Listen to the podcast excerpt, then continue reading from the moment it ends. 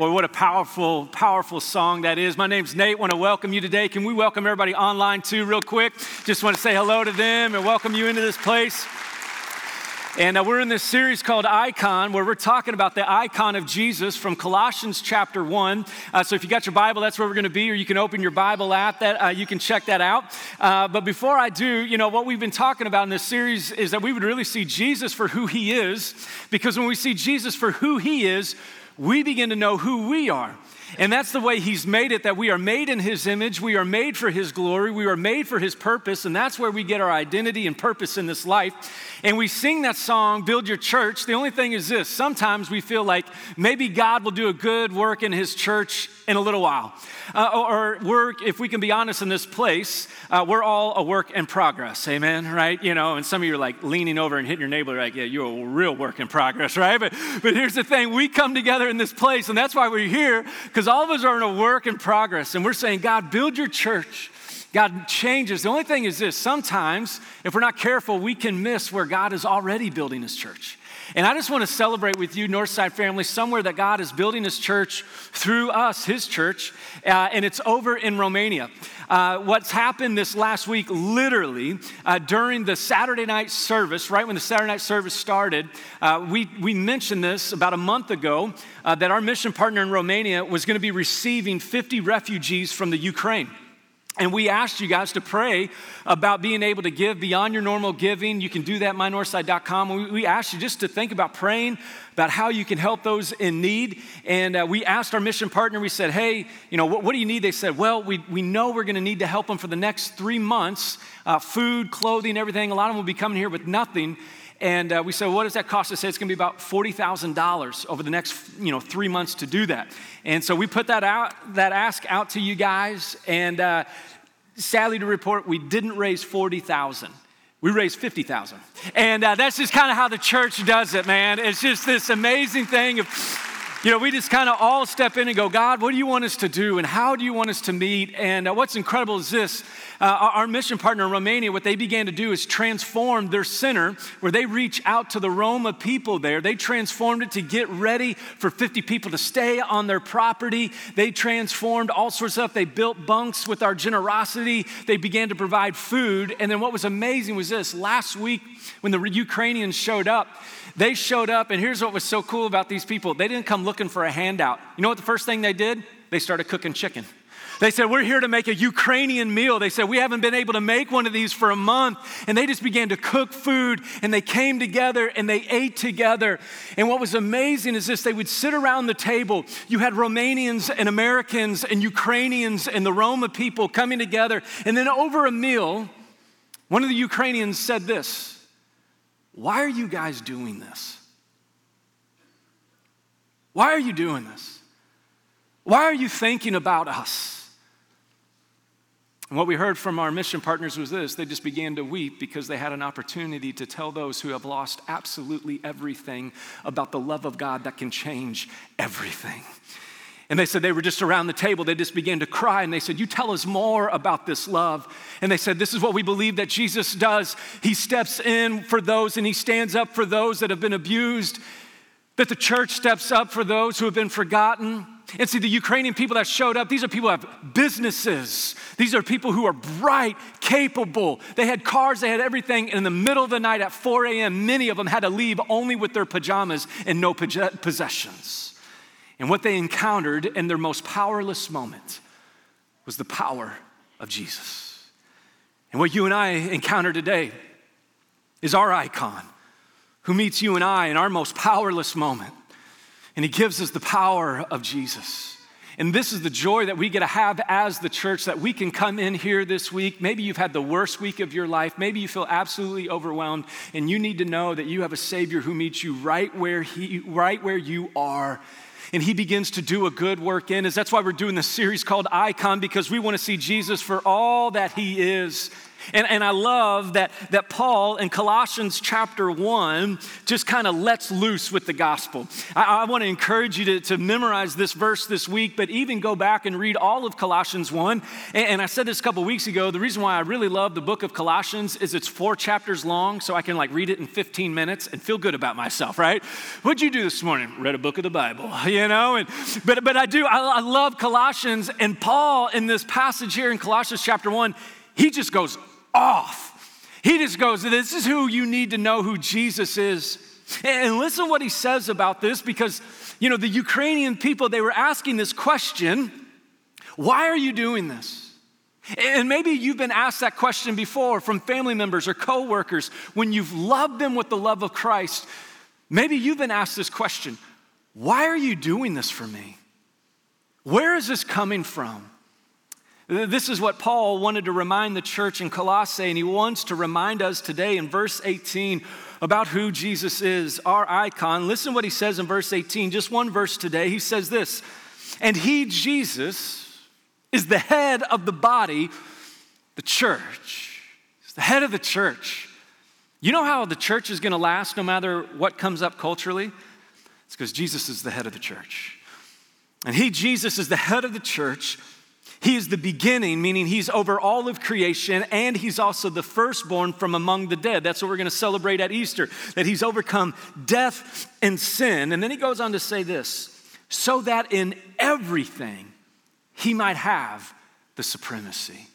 So that in every situation, whether you've lost everything, you would know the supremacy of Jesus. What's interesting is Paul only uses this word supremacy one time. This is the only time in all of Scripture that Paul uses this word supremacy. And what he was reminding the church is this that when you feel powerless, you have a God of power on your side. And now, here's the thing the power of God oftentimes will not look like the power of this world. That's why it can be very confusing. It can look like, where is the power of God when this is going on? And then you see the power of God step in. Now, here's the deal for a lot of us in this place. A lot of us would say that maybe we don't have a problem with power, but we would say this we have a problem with control. I won't even make you raise your hands, but just mentally, who in this room are control freaks? Or maybe point to them. No, I'm just joking. Don't point to anybody, right? You know, and, and here's the thing. You know, a lot of us in this room, we go, I may not struggle with power, but because you go, I don't have any power. What power are you talking about? I don't have, you know, I'm not over power, I'm not over people. Here's the thing you and I can struggle with control and not be over anybody. But we struggle with control in our life. I found this to be true uh, even with kiddos, right? They call it the terrible twos for a reason because what is the most popular word of a two year old? No like, don't you know who feeds you? Right? No. And they flip the, you know, the, the plate over, whatever. And then it's the favorite word of a kid is no. And here's what they're saying You're not going to control me. You're not going to have any control over me. I found it funny during the Final Four last night. Uh, you know, I, I, came home and I wanted to make sure that the kids were not going to watch whatever they wanted. Dad was going to watch what he wanted. And what was funny was this two year olds say no, and dad last night said no. Right? You know, just, you know, because here's the deal. You know, if you want to see how big of a control freak you are, if you want to measure it, all you go, hey, give me some real, you know, unspiritual measurements here. Here's how much of a control freak you can see where you are. It's this who holds the remote in your house? Right? You're going to find out, right? Conflict's going to come to the surface real quick, right? Here's the deal. Here's why. Because oftentimes, without knowing it, we struggle with control. Two year olds struggle with it.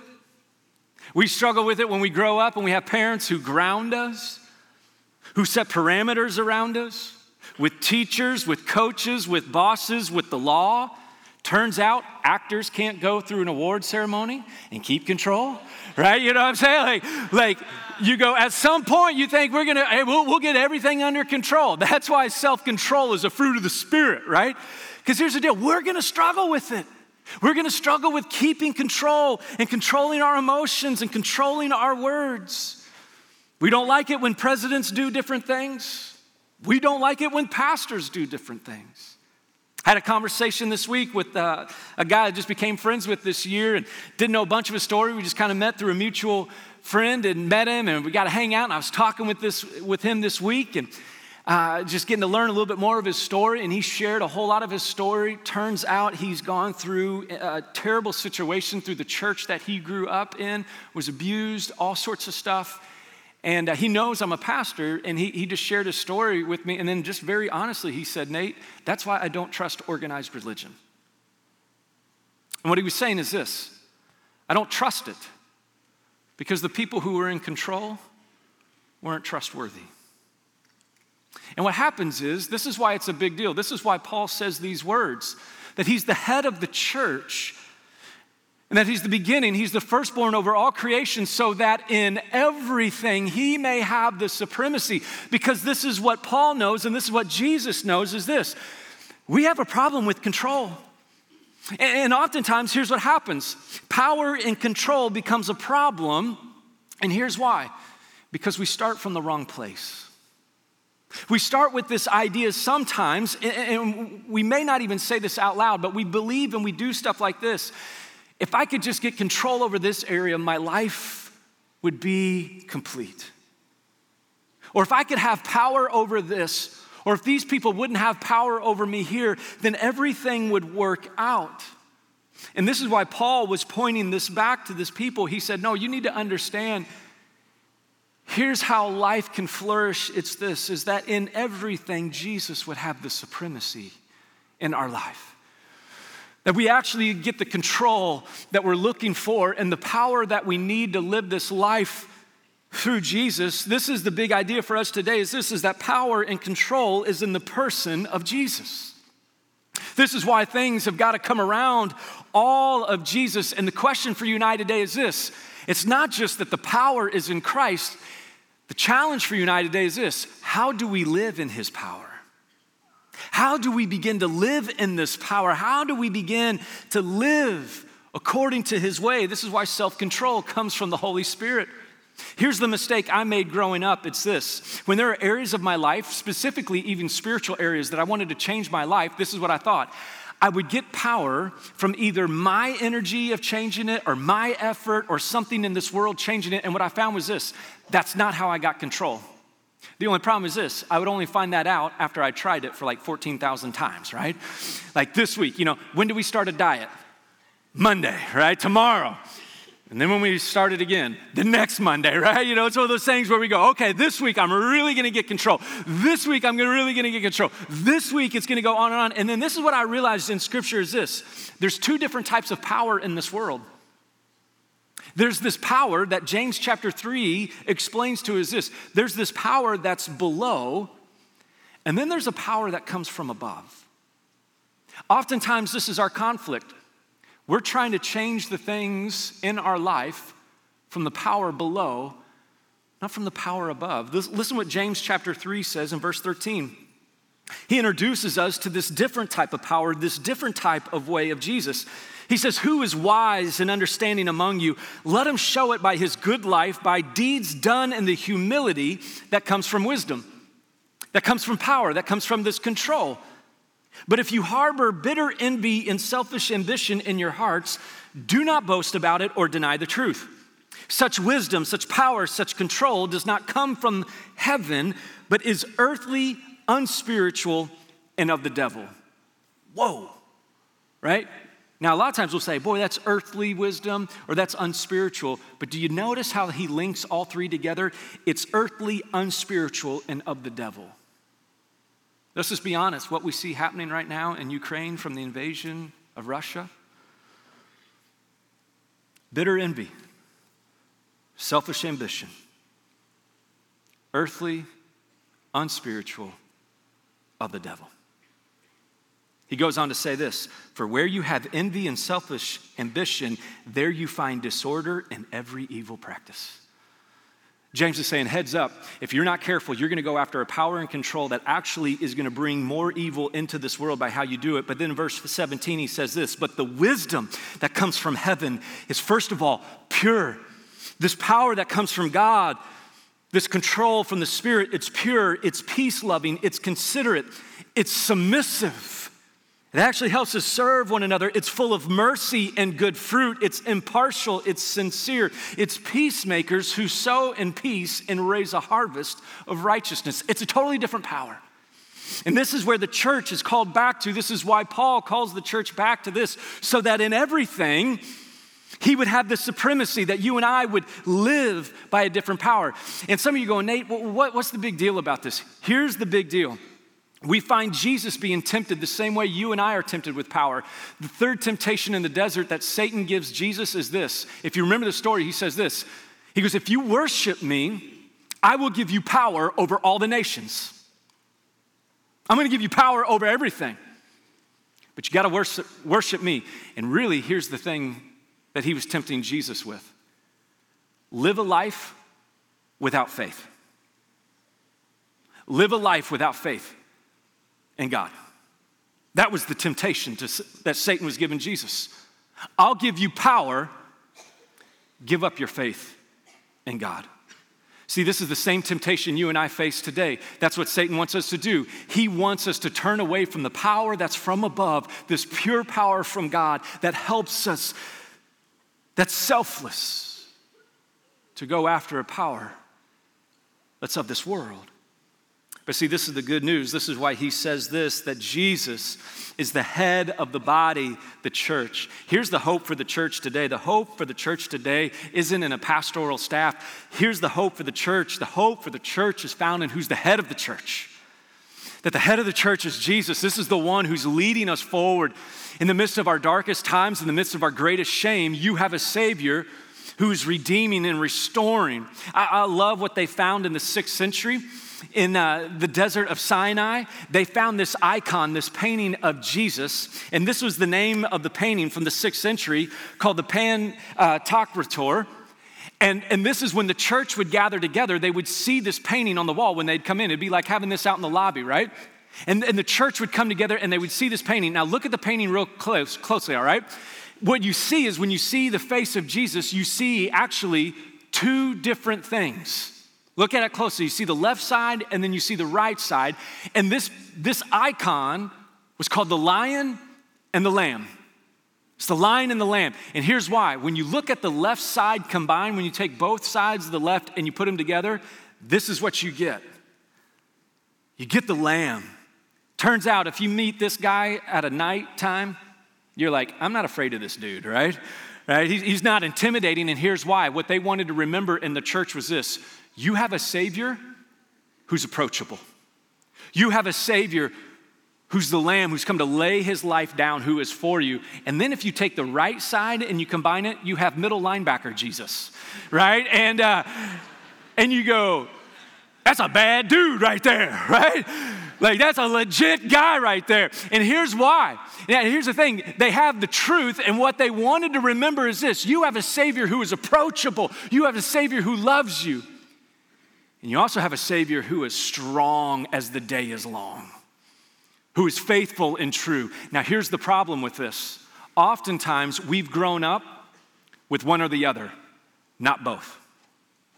See, when you grow up with a picture that Jesus is only lamb, here's what your thought is yeah, yeah, yeah, Jesus died for me, but he can't help me. Can't help me. He's just kind of this weak, gangly guy. Thank you for dying for me. I'll take it from here. Or this is your church experience. You grow up with middle linebacker Jesus, right? And all you knew was this your Sunday school teacher would just like slap you on the hand with a ruler, right?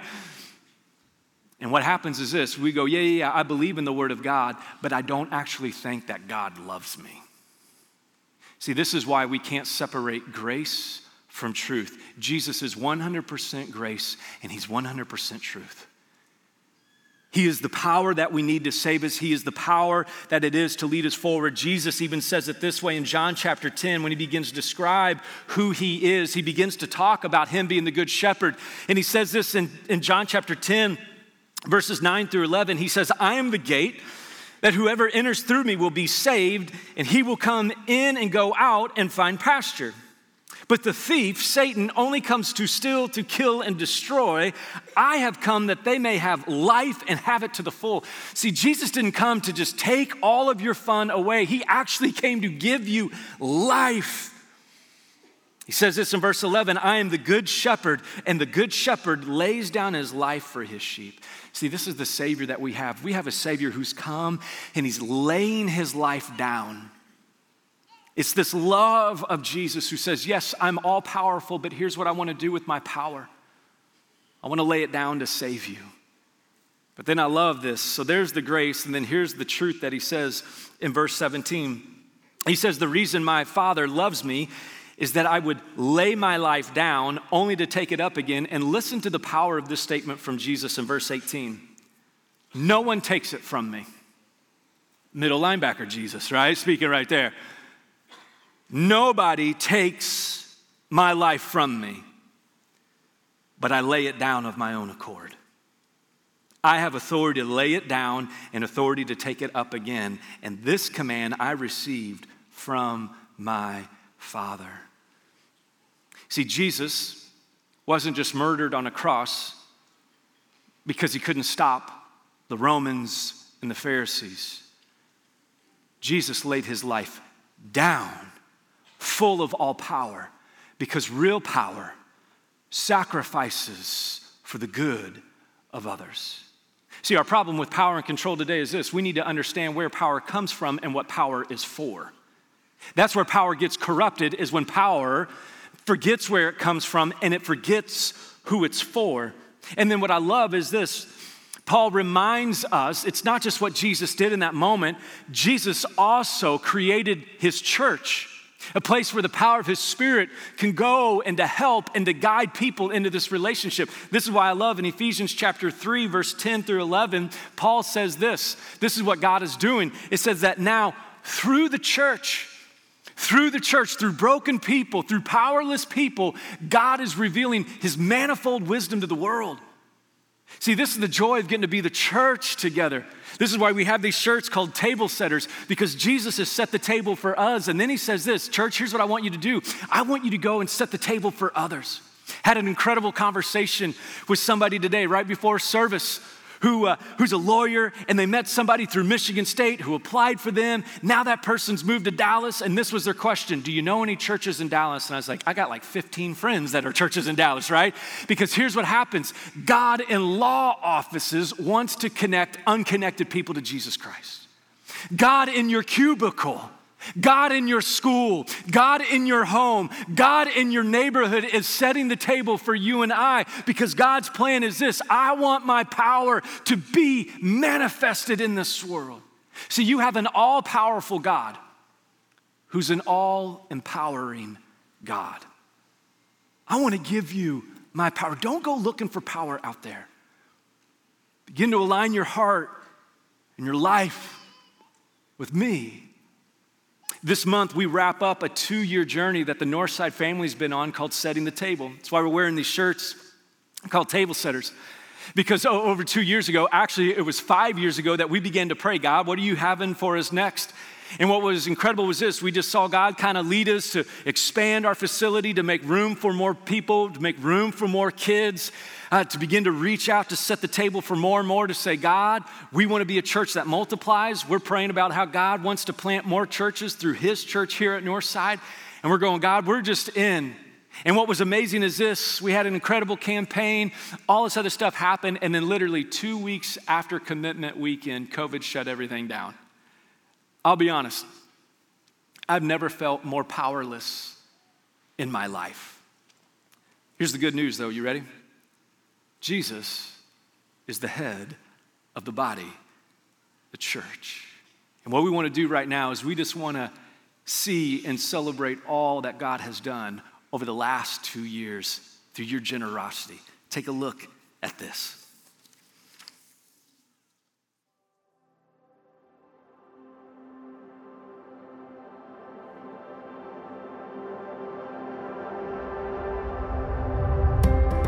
After growing by 20% in weekend attendance and compelled by the love of God to make more room at His table, the Northside family embarked on a journey of courageous generosity with the Setting the Table campaign.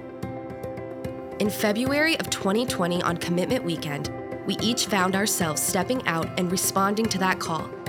In the end, we found God's abundant blessing as we exceeded our goal by 3.3 million in committed and expected giving over the next 2 years. God showed up, and then within a matter of days, the world shut down. Leaving Northside to wonder, how do we fulfill this call when we can't even open our doors? It seemed impossible, yet that didn't stop God. In time, we were able to reopen our doors, and throughout the entire COVID 19 pandemic, your generosity has not wavered. Thanks to this, we have been able to finish the West Auditorium, which has allowed us to serve our student ministry unlike ever before and expand our programming for adults. Upgrade to HD cameras for our online community, a community we saw grow to over 2,300 every weekend and span to multiple countries give $75,000 to our Groups That Serve campaign to impact our local community for Christ. Send an additional $85,000 for severe disaster relief to our mission partners in Haiti. Hold important events like Lead Well, School of Ministry, Kids Side Camp, and our first annual Kingdom Conference. Baptize over 415 people and pay off our mortgage debt allowing us to open more resources to where God calls us to next. When the world changed, so did our plans. But in prayer and the Lord's guidance, we were able to pivot, finding new ways to glorify Him. So, what's next? In the coming months, we will renovate the Centrum, which will allow us to expand our kidside space, keep room for our care ministry, and create much needed office space for staff. This was an incredible season of generosity, but the invitation isn't over. The invitation is to continue to be table setters, seeking people and inviting them into what God is doing. Jesus was, is, and always will be the head of the church, and we will continue setting the table for others to experience Him. We are incredibly excited for what's ahead as Northside is uniquely positioned to multiply and bring more to His table here, in our region, and around the world.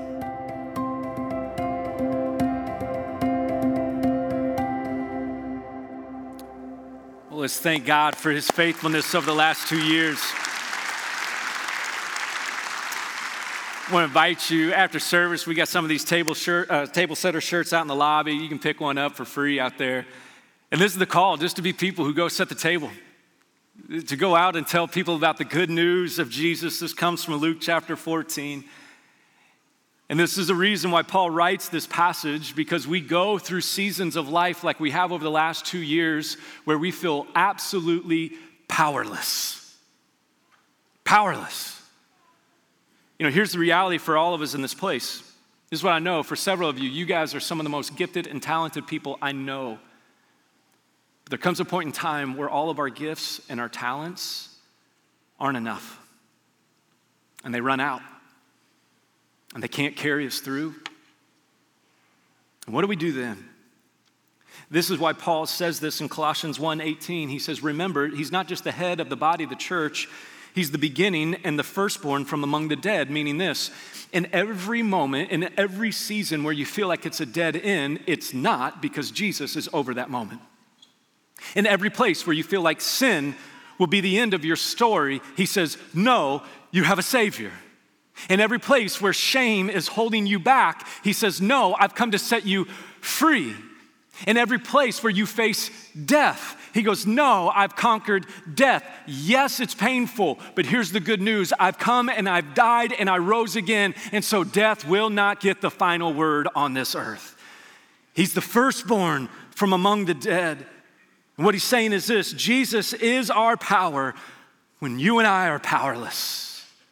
When the power goes out, when the story changes, when the tables get turned, and you don't have power and control, you have a Savior who is your power and control.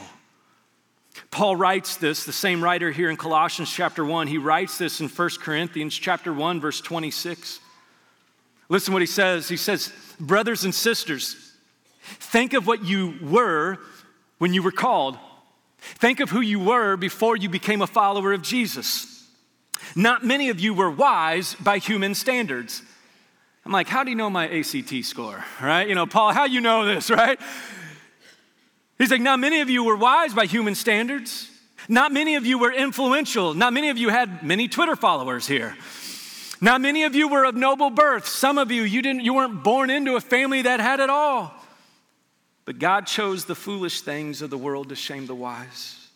And God chose the weak things of the world to shame the strong. And He chose the lowly things of the world and the despised things and the things that are not to nullify the things that are so that no one may boast before him. It is because of him that you are in Christ Jesus, who has become for us wisdom, power, control from God, that is our righteousness, holiness, and redemption. Therefore, as it is written, let him who boasts boast in the Lord, boast in the power that God has. Some of you going, Nate, I need that today. How do you and I engage that? How do you and I begin to activate the power of God in our life? We know there's two different types. We know there's a power from below and a power from above. How do I begin to tap into that power because I need it? Here's what we're going to find Jesus is counterintuitive because God's power is always received, it's not achieved. God's power is always received. Saw Bob today get baptized. What an incredible story. Through the loss of his dad, he finds power. How do you do that? You know the one who's over everything. You know the one who's over everything. Jesus actually says this to his disciples in Acts chapter 1 8 before he sends them out to go tell the world. This is our vision statement to go and connect unconnected people from Jesus Christ. He says this You will receive power when the Holy Spirit comes on you. You will receive it. You're not going to achieve it. You're going to receive it, which means this you and I have to open our lives up, open the brokenness, open up the places of our life to receive the power of God because the Spirit is from Jesus and it's for Jesus. It's received, it's not achieved.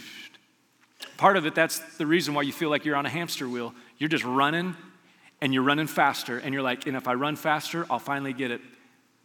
You're not going to get it. The power of God is only received when you turn your life over. But here's the other thing it's this when we see our limitations, when we see when we've tried everything in our power to get control in our life, when we see our limitations, it's an invitation from God.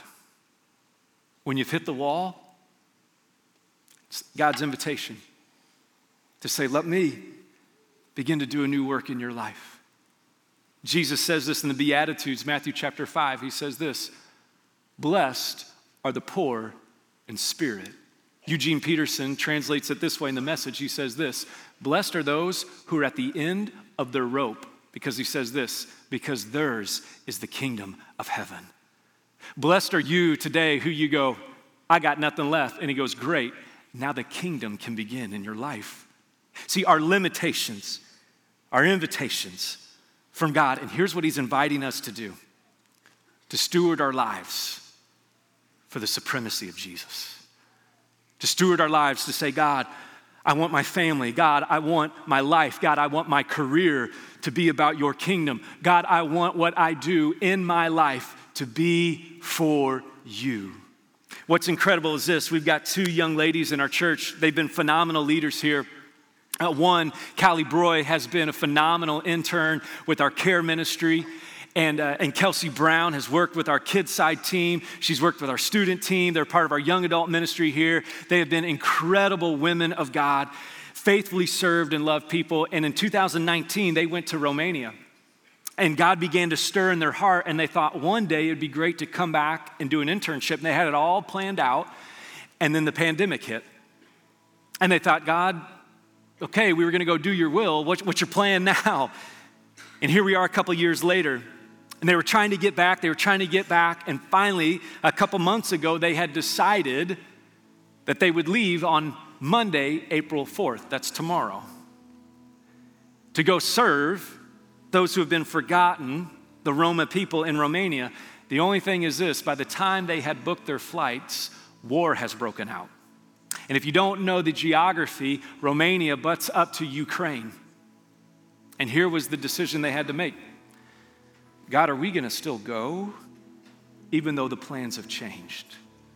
And after praying, and their parents praying, tomorrow morning at 11:45, Kelsey and Callie are going to board a plane, and for the next three months, they're going to go serve the refugees and step out in faith. And what I've asked them to do this weekend, I asked them after every service, I said, could we just pray over you as a church? And uh, would you guys just welcome Callie and Kelsey up to the stage real quick? We just want to pray over them.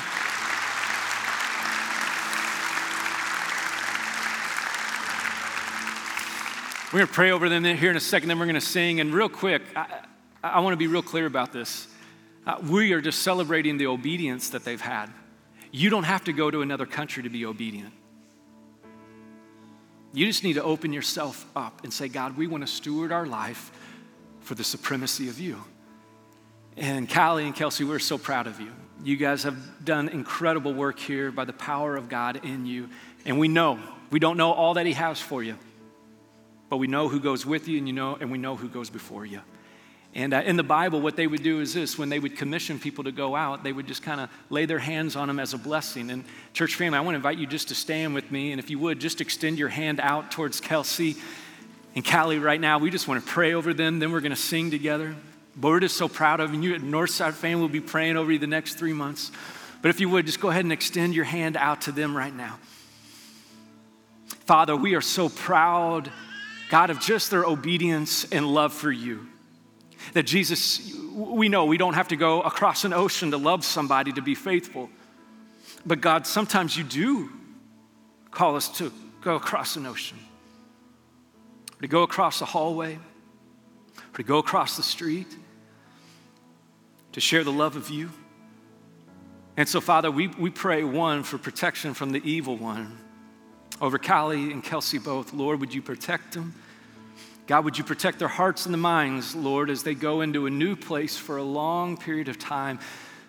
God, would you help them to not grow weary in doing good, but by the power of your Spirit, would you give them rest? Would you give them energy? Would, they, would you give them vision for your kingdom and how you want to bring your grace and your truth to those in need right now?